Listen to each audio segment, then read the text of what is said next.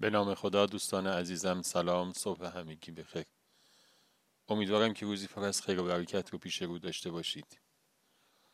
از شما دعوت می‌کنم داستانک امروز با عنوان وصف عاشقی و که دوست خوبمون آقا احسان عزیز اون رو روایت کردن با هم بشنویم. چیزی جز زیبایی ندیدم. تنین کلام زینب علیه السلام است که در گوش هستی میپیچد. در طرف مقابل یزید و سپاهیان فراوانش مست فتح نبرد کربلا بودند. چه مستی کوتاهی چه مستی سردردآوری. شراب حسین علیه السلام هنوز هم یارانش را مست می کند و تا ابد.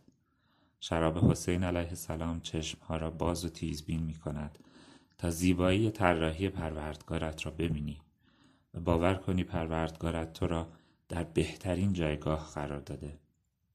شراب حسین علیه السلام یاران و عاشقانش را به منازعه میکشاند منازعه ای که دست و سر و جان در مقابلش هیچ است هیچ شراب حسین علیه السلام جوری مست می کند که تیر سه در گلوی علی اصغر شش ماهه را زیبا می بینی. شراب حسین تو را به اوج می رساند در کنار پروردگار مقتدرت.